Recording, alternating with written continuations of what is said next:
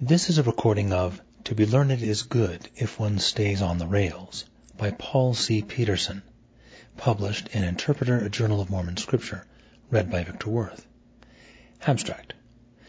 This review essay looks at certain problematical issues in the recently published collection of essays honoring Latter-day Saint historian Richard Lyman Bushman.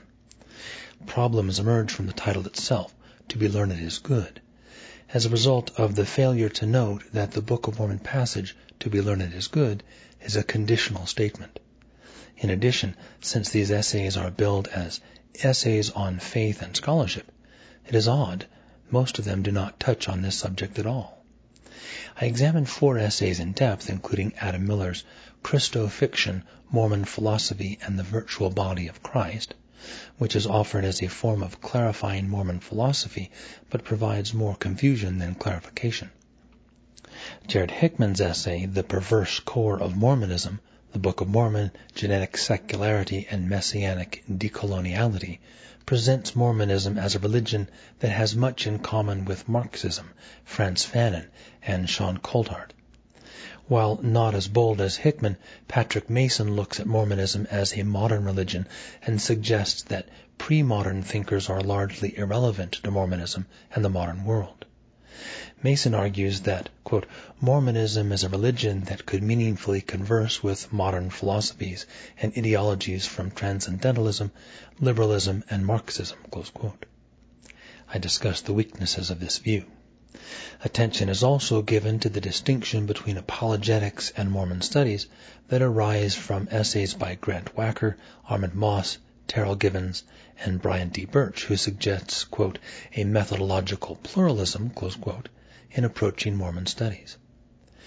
I note that several of the essays in this volume are worthy of positive note, particularly those by Bushman himself, Mauss, who does address the presumed theme of the book, Givens, Mauro Properzi, and Melissa Wei-Tsing Inouye, who also addresses the titled theme of the book in a most engaging manner.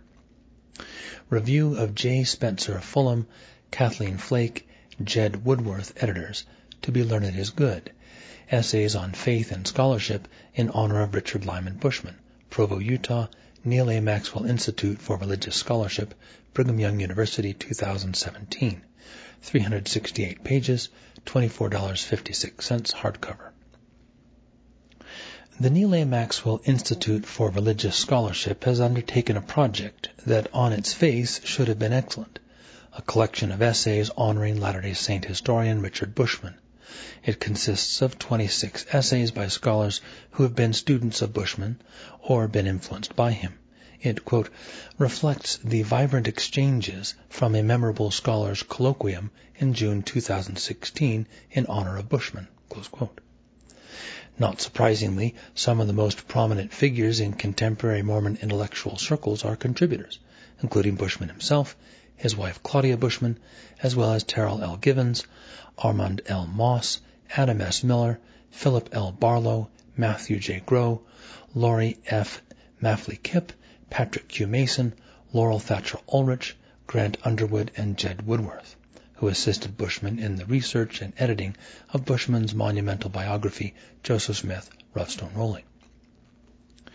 For all its promise, this collection goes seriously off the rails in several ways.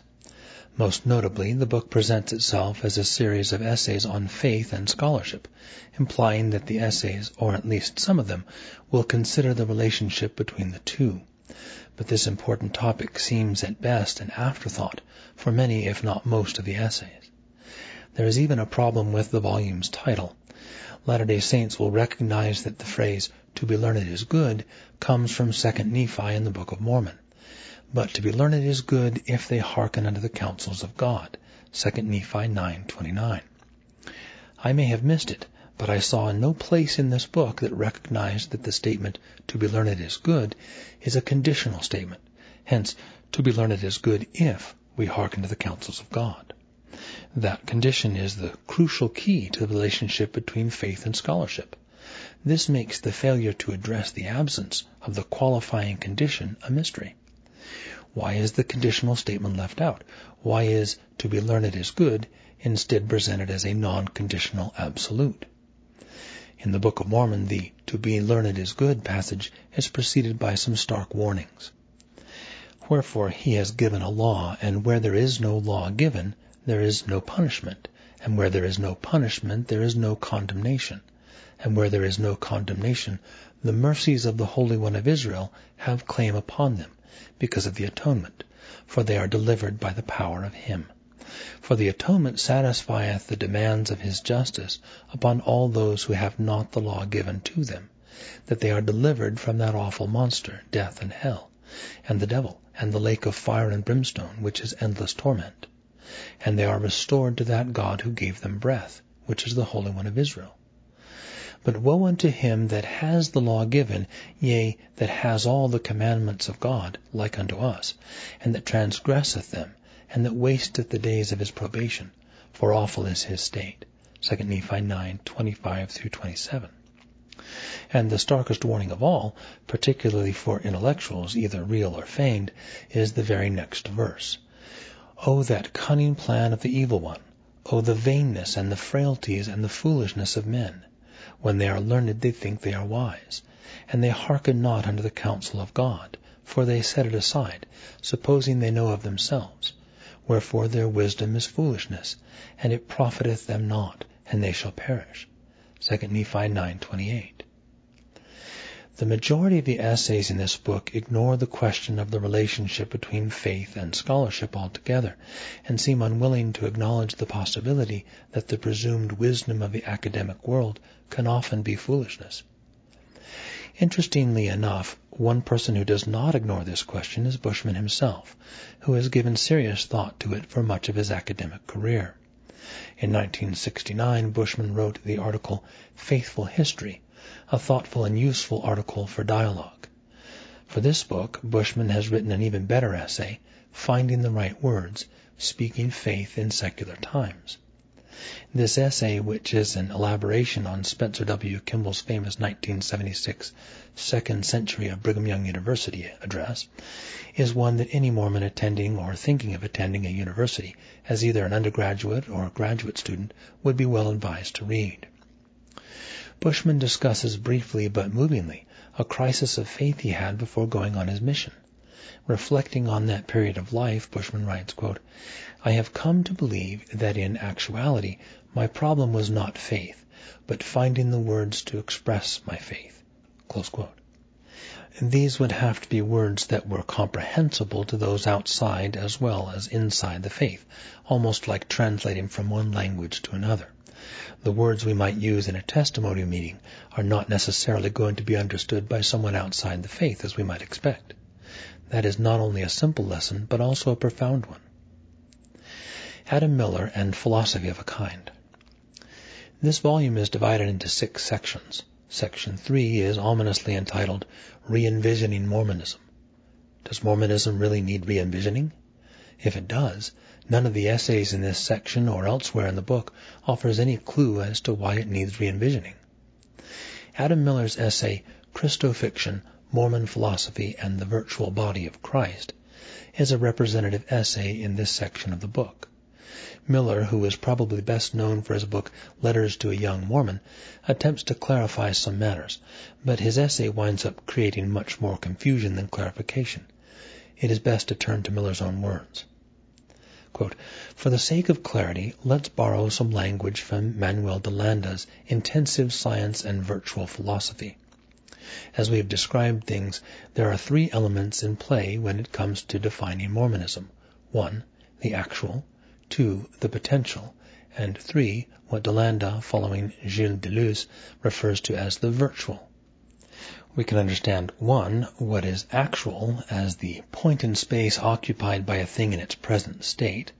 2. What is potential as the line or vector that traces and projects the specific trajectory of a thing's past development and future actualization.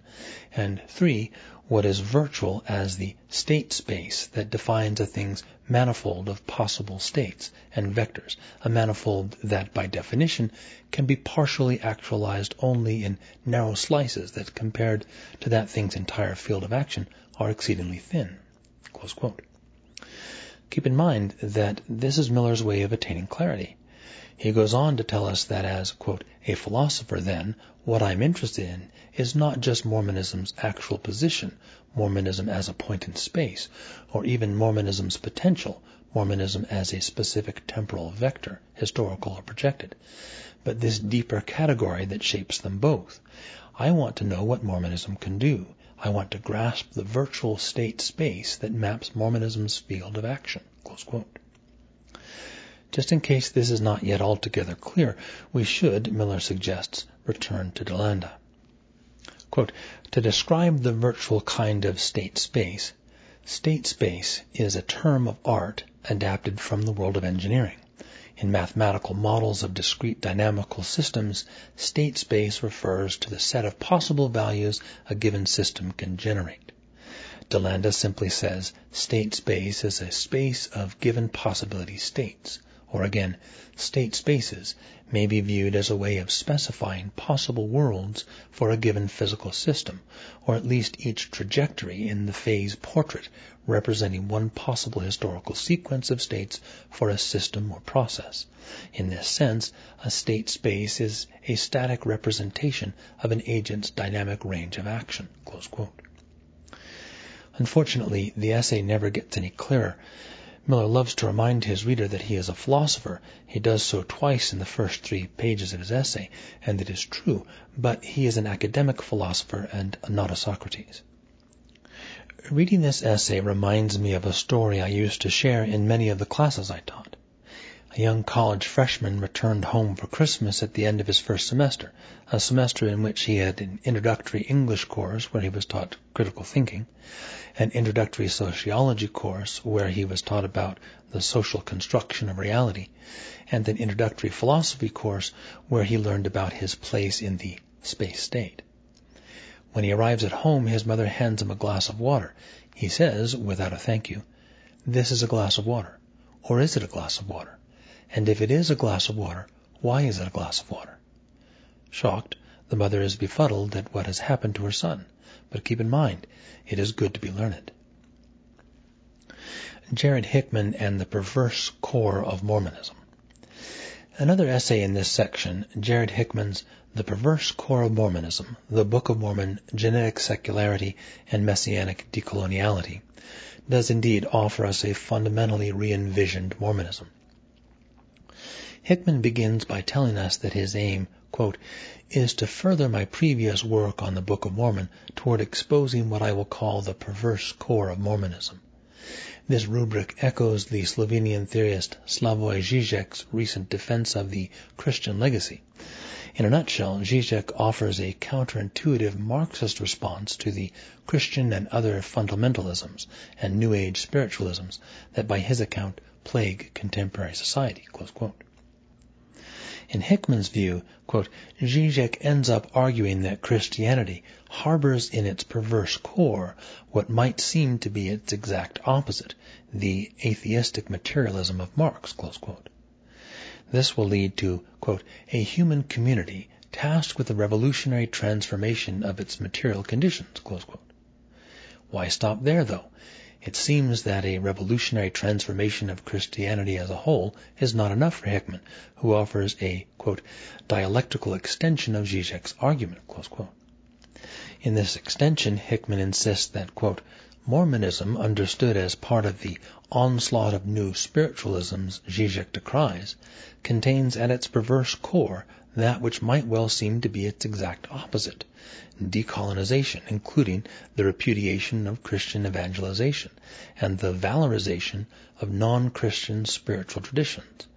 If, for Zizek, Christianity leads to Marx, then for me, Mormonism might be said to lead to Frantz Fanon, the great black Martinican anti-colonial theorist and activist who intervened within a Hegelian Marxist tradition that had exhibited conceptual and practical difficulty with race as a meaningful category of analysis and reality. Although even more precisely in Hickman's view, quote, Mormonism ushers us to Glen Sean Coulthard, the Yellowknives Dene political philosopher who, in his recent Red Skin, White Masks, rejecting the colonial politics of recognition, has brilliantly rewritten Fanon from an unapologetically indigenous perspective, experimentally shifting the center of radical critique from third to fourth world. Ultimately, in Hickman's re-envisioning of Mormonism, the Book of Mormon suggests that its faithful readers will honor and sustain native peoples without the missionary agenda or ethnocentric paternalism found within secular history. This reading, it seems to me, commits readers to the project of decolonization, an undeniable part of which is the renewal and reinvention of non-Christian native spiritual practices. Hickman certainly gives us a re-envisioned and different Mormonism. This is not surprising, given its foundation in Marx, Fanon, and Coulthard, and that it is primarily a political and social project, a radicalized and more malevolent version of the social gospel movement of the late 19th century. The only thing missing in Hickman's presentation is liberation theology. Perhaps this will follow in the future as a natural result of a re-envisioned Mormonism. The cost of this re-envisioned Mormonism is merely the loss of the Mormon soul. Patrick Mason and Modern Religion. Section 5 of the book, Scholarship in its Purest and Best Form, includes a number of essays that bear consideration. One such essay is Patrick Mason's A Modern Religion. He wisely seeks to distinguish Mormonism as a modern religion from the long familiar view that it is an American religion, as so classified by Harold Bloom. To characterize the religion as an American religion was always far too limiting. Why?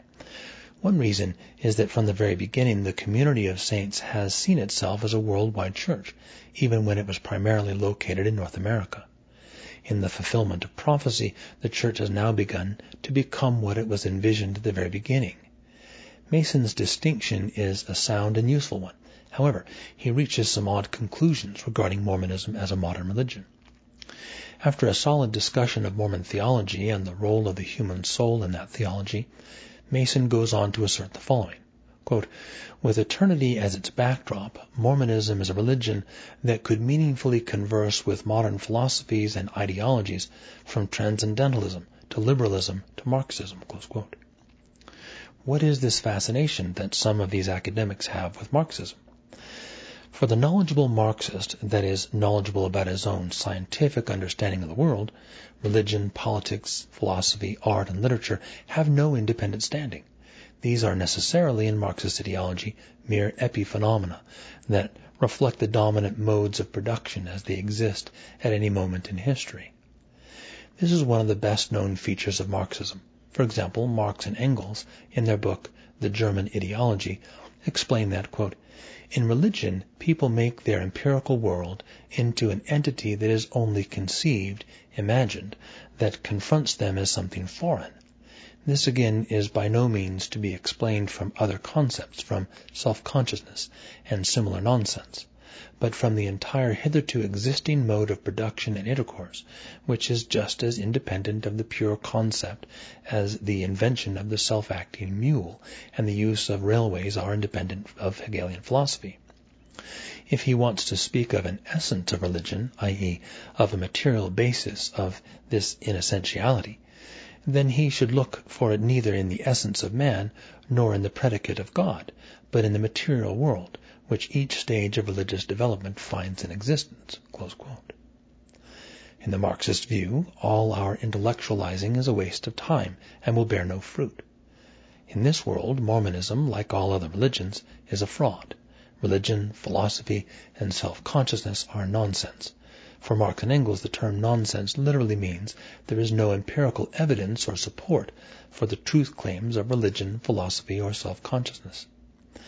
How meaningful conversations can take place with a group, in this case Marxists, that denies the possibility of anything that someone else says of a spiritual or philosophic nature is not clear. In his concluding paragraph, Mason writes, quote, Far from being an anti-Mormon ideology, is Mormonism really an ideology? Mormonism in its most robust form represents a distinctive way of being modern, theologically, socially, culturally, and existentially. It stands to reason, then, that Mormonism's best conversation partners are not the pre-modern luminaries, Plato, Aristotle, Augustine, and Aquinas, though they have much to teach us, but rather modern and often non-American thinkers such as Emerson, Weber, Einstein, James, Kierkegaard, Sartre, Gandhi, MacIntyre, and Taylor. The next phase in Mormonism's engagement with and place in the Academy may well come not by dehistoricizing a religion that insists on history, but rather in broadening our sense of just what that historicity entails. Mason holds the Howard W. Hunter Chair in Mormon Studies and is the Dean of the School of Arts and Humanities at Claremont Graduate University. I mention this because his essay reminds me of a conversation I had 45 or so years ago with a fellow student when I was in the PhD program in government at Claremont. In a non-confrontational way, he presented to me what he saw as the great flaw in Mormonism, namely, that it is a modern religion and it did not have the long intellectual tradition that we find in Catholicism, Aquinas and Augustine, Judaism, Moses Maimonides, or Islam, Averroes, Avicenna, and Al-Farabi.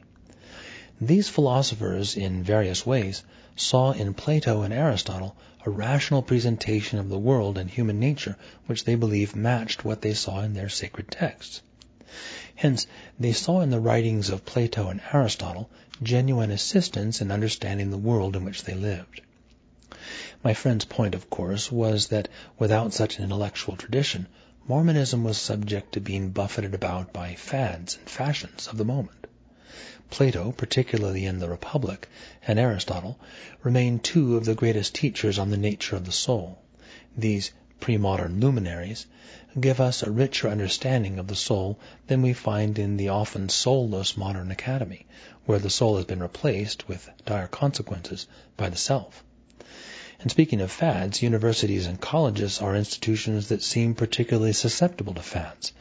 This is most notably true in the humanities and the social sciences, with economics less likely to be so victimized. Through Plato and Aristotle, we see a withering critique of the world in which we find ourselves, a world in which we do not have to succumb to its follies, as opposed to Mason's proposed embrace of what our scriptures teach as a debased and fallen world. Plato and Aristotle are of particular value precisely because they are not of the modern world. We also have to keep in mind that although Mormonism is a modern religion, its foundational text, the Book of Mormon, is a work from antiquity. We know that there are many who do not believe that the Book of Mormon is an ancient work, that it is at best inspired frontier fiction. But taking seriously the idea of the Book of Mormon as an ancient work makes foregoing pre-modern luminaries even more problematic. On apologetics and Mormon studies. Not surprisingly, issues related to defense of the faith and the presumably broader and more rigorous field of Mormon studies arise at several points. Hence, Grant Wacker informs his readers that he, quote, has never been much impressed by theological apologetics. For every argument pro, there is an argument con. Of course, that statement is true of almost all academic endeavors. Wacker and every other academic are in the business of defending, as best they can, whatever it is they believe. This is, or ought to be, what takes place in every university and academic publication. In his highly interesting intellectual autobiographical article, sociologist Armand Mauss discusses his move away from a kind of apologetics approach to his study of Mormonism, but also recognizes that apologetics is, quote, a perfectly legitimate category of theory, sometimes used with great erudition and sophistication. Mauss offers Terryl Givens as an example of such erudition and sophistication. In his own essay entitled The Poetics of Prejudice, Givens cites Gadamer's warning, quote, that there is such a thing as methodological sterility, that is, the application of a method to something not really worth knowing, to something that has not been made an object of investigation on the basis of a genuine question. As Givens puts it, quote, a genuine question is a question we ask at personal risk. This is one of those intersections where pure religion and intellectual integrity powerfully align. Openness to risk may in fact prove a useful differentiator between apologetics, so called, and a more religious studies oriented scholarship. Apologetics, like cult, may be a term that has been too deformed in contemporary discourse to be a useful designation. Its semiotic value is too encumbered with pejorative connotations that overlie its distinguished history. And like cult, it has been wielded as a cudgel to discredit and dismiss under the guise of applying some kind of objective rhetorical label. Since all academic activities involve formal argumentation in defense of a position, we are all apologists of a sort.